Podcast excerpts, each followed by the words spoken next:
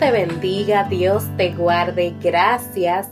Muchísimas gracias por estar nueva vez con nosotros en otro episodio más de nuestro podcast, el cual el día de hoy es un review de un libro que cuando lo leí cambió mi manera de ver todo ese tema de la riqueza, de, de, la prosperidad de la gente millonaria, rica o que tiene muchos ingresos. Y lo quise compartir contigo, quise compartir contigo un poco de este libro, también de las enseñanzas que yo me llevo. ¿Por qué? Porque muchas veces eh, estamos muy ciegos con el tema de la riqueza, de la prosperidad, del dinero. Y es bueno también ver otro punto de vista, ver otras perspectivas para nosotros también mejorar las nuestras. No es que cambiamos totalmente de parecer en cuanto a esto, pero sí podemos quizás mejorar un poquito y cambiar el modo de ver las cosas. Y esto fue lo que hizo este libro conmigo.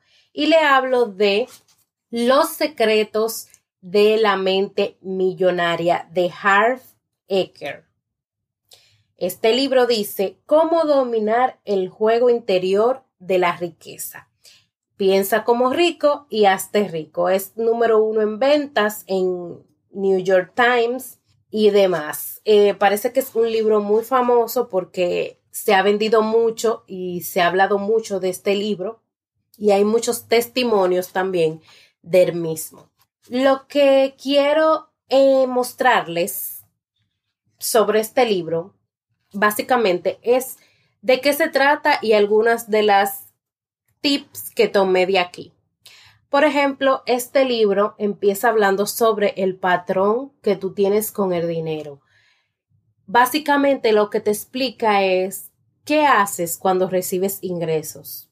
¿Qué dices cuando recibes esos ingresos? Siempre dices que no te alcanza, siempre dices que es muy poco, te quejas, em, no haces bien los cálculos para manejarlo de la manera adecuada. Y esto, ¿cuántas veces te pasa? ¿Te pasa constantemente? Siempre. Dices lo mismo cuando te pagan, cuando ves el dinero en tu cuenta. Dices que no te alcanza, dices que es muy poco dinero. Eh, dices, hombre, voy a gastar esto en esto y esto, aquello. Ese es el patrón que tienes con el dinero. ¿Cuál es la mentalidad que tienes en cuanto al dinero. ¿Qué dices que es el dinero para ti? Medio para subsistir, para pagar las cuentas, para poder comer y tener comodidades. ¿Qué es? Entonces, este libro nos habla de qué patrón nosotros tenemos con el dinero porque de ahí, de esos pensamientos, de ese patrón que nosotros hemos llevado año tras año con el dinero, de ahí parte nuestra relación con el mismo y qué debemos hacer para mejorar esa relación.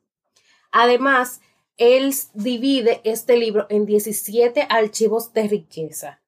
Y hay algunos de estos archivos de riqueza que yo quiero compartir contigo. Definitivamente, todos tenemos que hablar de dinero. ¿Por qué? Porque es el medio en que nosotros en la actualidad nos subsistimos. Quizás en la antigüedad era un trueque. Ah, yo tengo una vaca y tú tienes harina, pues yo te doy la vaca y tú me das harina. Ese era en el tiempo antiguo. Ahora nosotros tenemos que manejarnos con dinero. ¿Y qué pasa?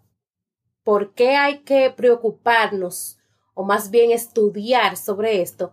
Porque el dinero causa también situaciones en nuestras emociones, en nuestro entorno, con nuestra familia, con nuestros amigos. Cuando no tenemos un buen manejo del dinero, esto puede también afectar hasta nuestra vida espiritual, porque cuando tenemos una situación con el dinero, con los ingresos, entonces nuestro alrededor comienza a tornarse un poquito complicado. La Biblia habla del dinero. El Señor, a través de la palabra del Señor, a través de hombres que le inspiró, nos da algunas pautas con el dinero. Si ustedes quieren que hablemos un poco de lo que dice la Biblia sobre el dinero, háganmelo saber en los comentarios para yo traerle este tema. sobre qué dice la Biblia sobre el dinero, que yo sé que les va a gustar bastante. Pero volvamos a este libro. Y el primer archivo de riqueza que quiero compartir con ustedes, bueno, no es el primero, pero es uno de los que me llamó la atención, es este que dice, la gente rica se centra en las oportunidades y la gente pobre se centra en los obstáculos. Esto me llamó la atención, ¿por qué? Porque cuando uno quiere emprender un proyecto, cuando uno quiere hacer algo, cuando eh, lo que sea que tenga que ver con dinero, ¿qué es lo primero que nosotros pensamos? Lo digo en mi caso personal. Lo primero que yo pienso es en qué va a pasar si eso fracasa, qué va a suceder, de dónde yo voy a poder eh, costear si, si no se me da. Eso es lo primero que uno piensa, pero la gente rica piensa en las oportunidades que puede tener con esa inversión, con ese negocio, con ese proyecto. Nosotros, bueno, no puedo hablar por todo el mundo, pero hablo por mí. Lo primero que yo pienso es en los riesgos que puedo tener si eso fracasa, en los riesgos que puedo tener si eso no sale como debería, como yo quiero que salga. Claro, hay que también estar eh, proyectados a los riesgos para minimizarlo en dado caso de que suceda. Pero no podemos solamente centrar nuestro pensamiento en los obstáculos que podamos tener. Hay que también centrarnos en las oportunidades. Y esto es uno de los pensamientos que tiene la gente rica, según este escritor. Otro de los archivos de riqueza que también me llamó la atención es la gente rica admira a otra gente rica y próspera. A la gente pobre le molesta la gente rica y próspera. Él dice, los pobres miran a menudo el éxito de otros de otros con resentimiento, con celos y con envidia. Los critican y dicen, tienen tanta suerte, o murmuran entre los dientes, otras palabras. Somos así. Evitamos estar con la gente rica y próspera. Yo recuerdo una vez que me invitaron a un evento que era un lugar muy prestigioso de, la ciudad donde nací, la romana, que solamente se puede entrar con o con pase de invitado o con una invitación de una persona que resida dentro de ese lugar, porque si no, no tienes acceso a él.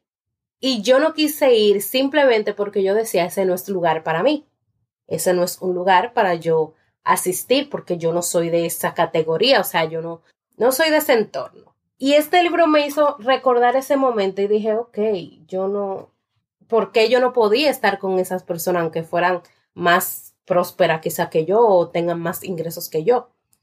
Si nosotros tenemos que rodearnos de personas, que es el otro archivo de riqueza que quería tratar, con personas que tengan pensamiento de prosperidad. Dice, la gente rica se relaciona con personas positivas y prósperas. No nos podemos estar todo el tiempo relacionándonos con personas que se quejen diariamente, no solamente por el dinero, se pueden quejar por cualquier cosa. Eso drena nuestra, nuestra energía, nuestro, nuestra motivación diaria, estar siempre rodeado de personas que se vivan quejando por cualquier cosa. Entonces, ¿qué es lo mejor que nosotros podemos estar? Rodeado de personas que tengan una mentalidad próspera, que estén mirando al futuro, que siempre tengan un pensamiento de crecimiento, de, de hacer crecer su potencial, de, de hacer crecer su, su, negocio, de crecimiento eh, en todos los sentidos de su vida, hasta en, en lo espiritual. Y de esas personas es que nosotros tenemos que estar rodeados. Y esto me llamó mucho la atención porque nosotros siempre queremos estar como que siempre con personas de nuestro mismo nivel para no sentirnos rechazados, para que no sentirnos fuera del lugar. Y por eso fui yo no fui a, esa, a ese evento, porque yo sentía que las personas que iban a estar ahí no eran personas que estaban al mismo nivel que yo y yo me iba a, sentar, me iba a sentir como pez fuera del agua. Pero ¿qué pasa? Yo debí ir a ese, a ese evento para ver cómo se desenvolvían esa persona y ver si yo podía aprender algo de esas personas. No es verdad que uno tiene que cohibirse porque uno no sea del mismo nivel. Es más, uno tiene que aprender de esas personas que, que están un nivel por encima o, en ciertos eh, estándares y nosotros ver qué podemos aprender. De todos se aprende algo y quizás de esa persona yo podía haber puesto en práctica algo que mejorara mi situación o mis, mi entendimiento o mi conocimiento sobre algo. Otra de las cosas que me llamó la atención sobre este libro es este archivo de riqueza que dice la gente rica está dispuesta a promocionarse a ella misma. Entonces, esto me acordó a una entrevista de trabajo que yo tuve, que la persona que me estaba entrevistando me dijo, véndete. Y yo me sorprendí bastante cuando esa persona me dijo que me vendiera, porque realmente yo no sabía cómo yo me iba a vender, cómo yo me iba a promocionar, cómo yo iba a decir que yo era la persona indicada para ese puesto por mis habilidades, por mi conocimiento, por mi experiencia. Yo no sabía cómo hacerlo, pero lo que me dice este libro es que las personas ricas con mentalidad rica, no estoy hablando de personas que tienen que tener obligatoriamente millones de pesos en una cuenta, es personas que tengan la mentalidad de crecimiento, de, hacer, de riqueza, de, de estar próspero, aunque no tengan todos los millones que tiene Bill Gates. O sea, es una cosa de que tú tienes que tener una mentalidad de prosperidad.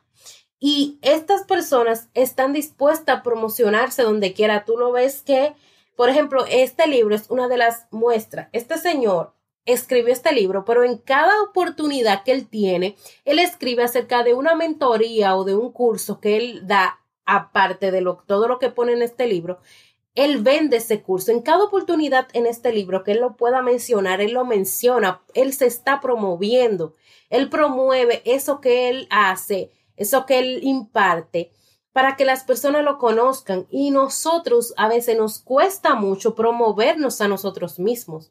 Es más, a veces en nuestros propios trabajos nosotros nos cuesta decir que nosotros fuimos que o que tenemos una idea o que nosotros fuimos que, que dimos esa idea o que nosotros hemos hecho cualquier cosa, si hicimos una maestría, si hicimos un curso referente al trabajo, nos cuesta promovernos.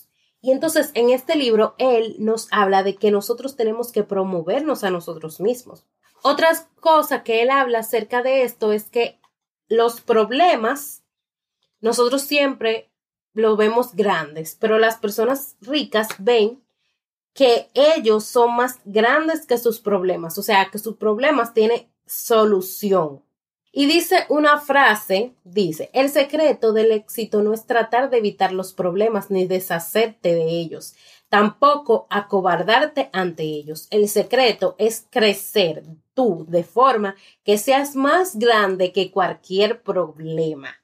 Esto me llamó mucho la atención, esta frase, y la comparto con ustedes para que ustedes también puedan meditar en ella y ver.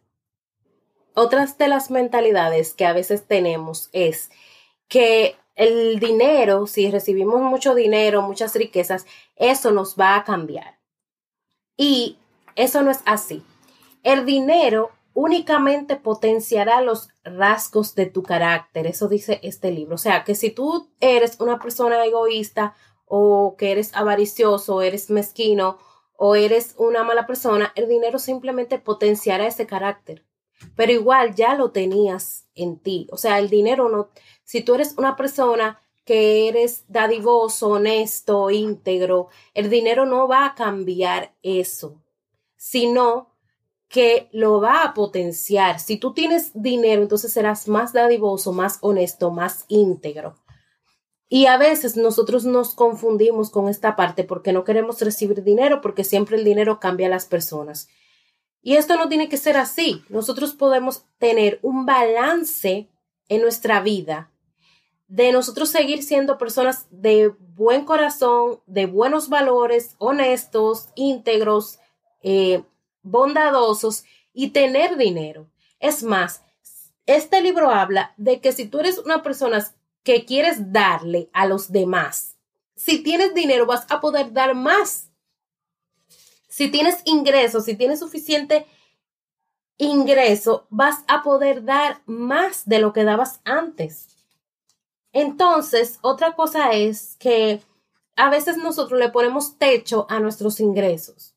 sea un límite. Ok, yo quiero ganar 50 mil pesos y, y cuando yo gane 50 mil pesos, yo voy a poder resolver mi problema, yo voy a poder tener una vida cómoda, ya no voy a tener tantas dificultades. ¿Por qué tenemos que ponerle techo a nuestros ingresos? Es otro tema que, que habla este libro. No tenemos que ponerle techo a nuestros ingresos. Dejar eso abierto sin límites, o sea, dejar este, esa cubeta ahí abierta, esa ponchera para que reciba todo lo que el Señor nos permita recibir. O sea, no es una cosa de que hay que ponerle un límite. Y eso a veces pasa también en lo espiritual, le ponemos un límite a Dios y Dios es ilimitado. O sea, Él no tiene límites. Entonces, no podemos también ponerle un límite a los ingresos. Otra cosa es que decimos, si, si tenemos dinero, eh, no podemos ser una persona que da o que sea bondadosa. Si tenemos, si no tenemos dinero, entonces sí podemos ser una persona bondadosa o íntegra, no. Nosotros podemos ser las dos cosas, podemos tener dinero y podemos ser personas íntegras, podemos ser personas bondadosas, podemos ser personas caritativas que dan, que aportan, que ayudan a los demás. Eso no tiene nada que ver. Entonces, para cerrar este episodio, quiero compartir con ustedes, porque si me sigo hablando de estos retos, voy a decirle a ustedes el libro completo. Y me gustaría que ustedes eh, lo lean y puedan también sacar sus propias conclusiones, porque todo el mundo eh, tiene su propia manera de pensar o de ver las cosas. Y simplemente yo quise como traerles a ustedes un poco de lo que yo he aprendido. Y quiero traerles a ustedes eh, este consejito que deja el libro que me encantó bastante, que es el tema de cómo dividir nuestros ingresos. Entonces, ellos, él explica en su libro que podemos utilizar un 50% de nuestros ingresos para las necesidades básicas, o sea, pagar la luz, pagar el agua, pagar el teléfono, pagar la comida, el transporte, todo eso, el 50% de nuestro salario. Entonces, el 10% de nuestro salario es para dar, para darlo, otro 10% para darlo. Usted paga diezmo, usted da ofrendas, usted ayuda al prójimo, usted, lo que usted dé para darlo, el 10%. Otro 10% para su formación. Él habla de que siempre debemos estar estudiando, eh, educándonos, sea que usted compre un curso, sea que usted vaya a un taller, sea que usted compre algún libro audiolibro para usted escucharlo, algún libro para usted leerlo y educarse. Un 10% para formación. Entonces ya iba un 70%. Un 10% para un ahorro a largo plazo. Ya iba 80% de sus, de sus ingresos. Ese 10% es para que usted lo ponga en una cuenta o una cuenta de inversión a largo plazo. Eso es para esos fines. Otro 10% para diversión. Claro, porque debe haber un balance, no todo es pagar cuentas, estudiar, quizás eh, donarlo, también debe haber un tiempo de recreo. Y él dice que tomemos un 10% para esto, para que usted sepa que ese, ese 10% de sus ingresos para usted ir a un restaurante, si quiere ir a un restaurante o si quiere ir a un parque de diversión, si quiere ir a un resort, si quiere ir de viaje, ir a un tour, lo que usted quiera hacer, que de recreo, que sea de recreo para usted y su familia o su esposo o con quien usted quiera compartirlo. Y el otro 10% para así hacer uso ya del 100% de nuestros ingresos es para la libertad financiera. Esta es una cuenta que usted va a utilizar para su libertad financiera. ¿Qué significa libertad financiera? Que cuando usted no tenga ya para ese, esos ingresos fijos, ya usted no tenga la fuerza para usted estar trabajando diariamente, usted tenga una cuentica ahí que ya usted le fue depositando el 10% de sus ingresos todos los meses y ya usted tiene ahí su libertad financiera, que usted pueda resolver sus problemas, resolver sus sus dificultades sin necesidad de acudir a préstamos ni a nada que se le parezca. Eso es su libertad financiera.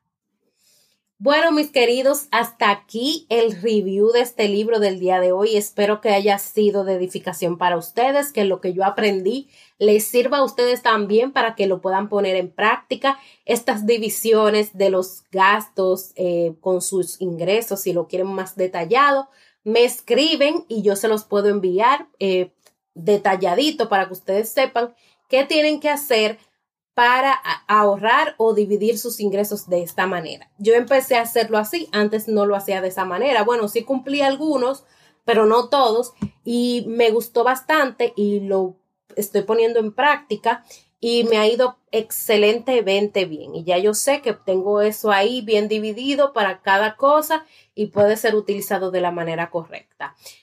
Como siempre les digo, Cristo les ama y les quiere salvar y si usted necesita algún acercamiento al Señor o alguna ayuda, escríbanos que nosotros estaremos felices de ayudarte. Todos los sábados traemos un nuevo tema edificante para ti. Estamos en nuestras redes sociales, en Facebook y en Instagram como de todos podcast. Allí nos puedes escribir cualquier pregunta cualquier sugerencia y nosotros estaremos felices de leerte. Dios te bendiga, Dios te guarde. Hasta la próxima.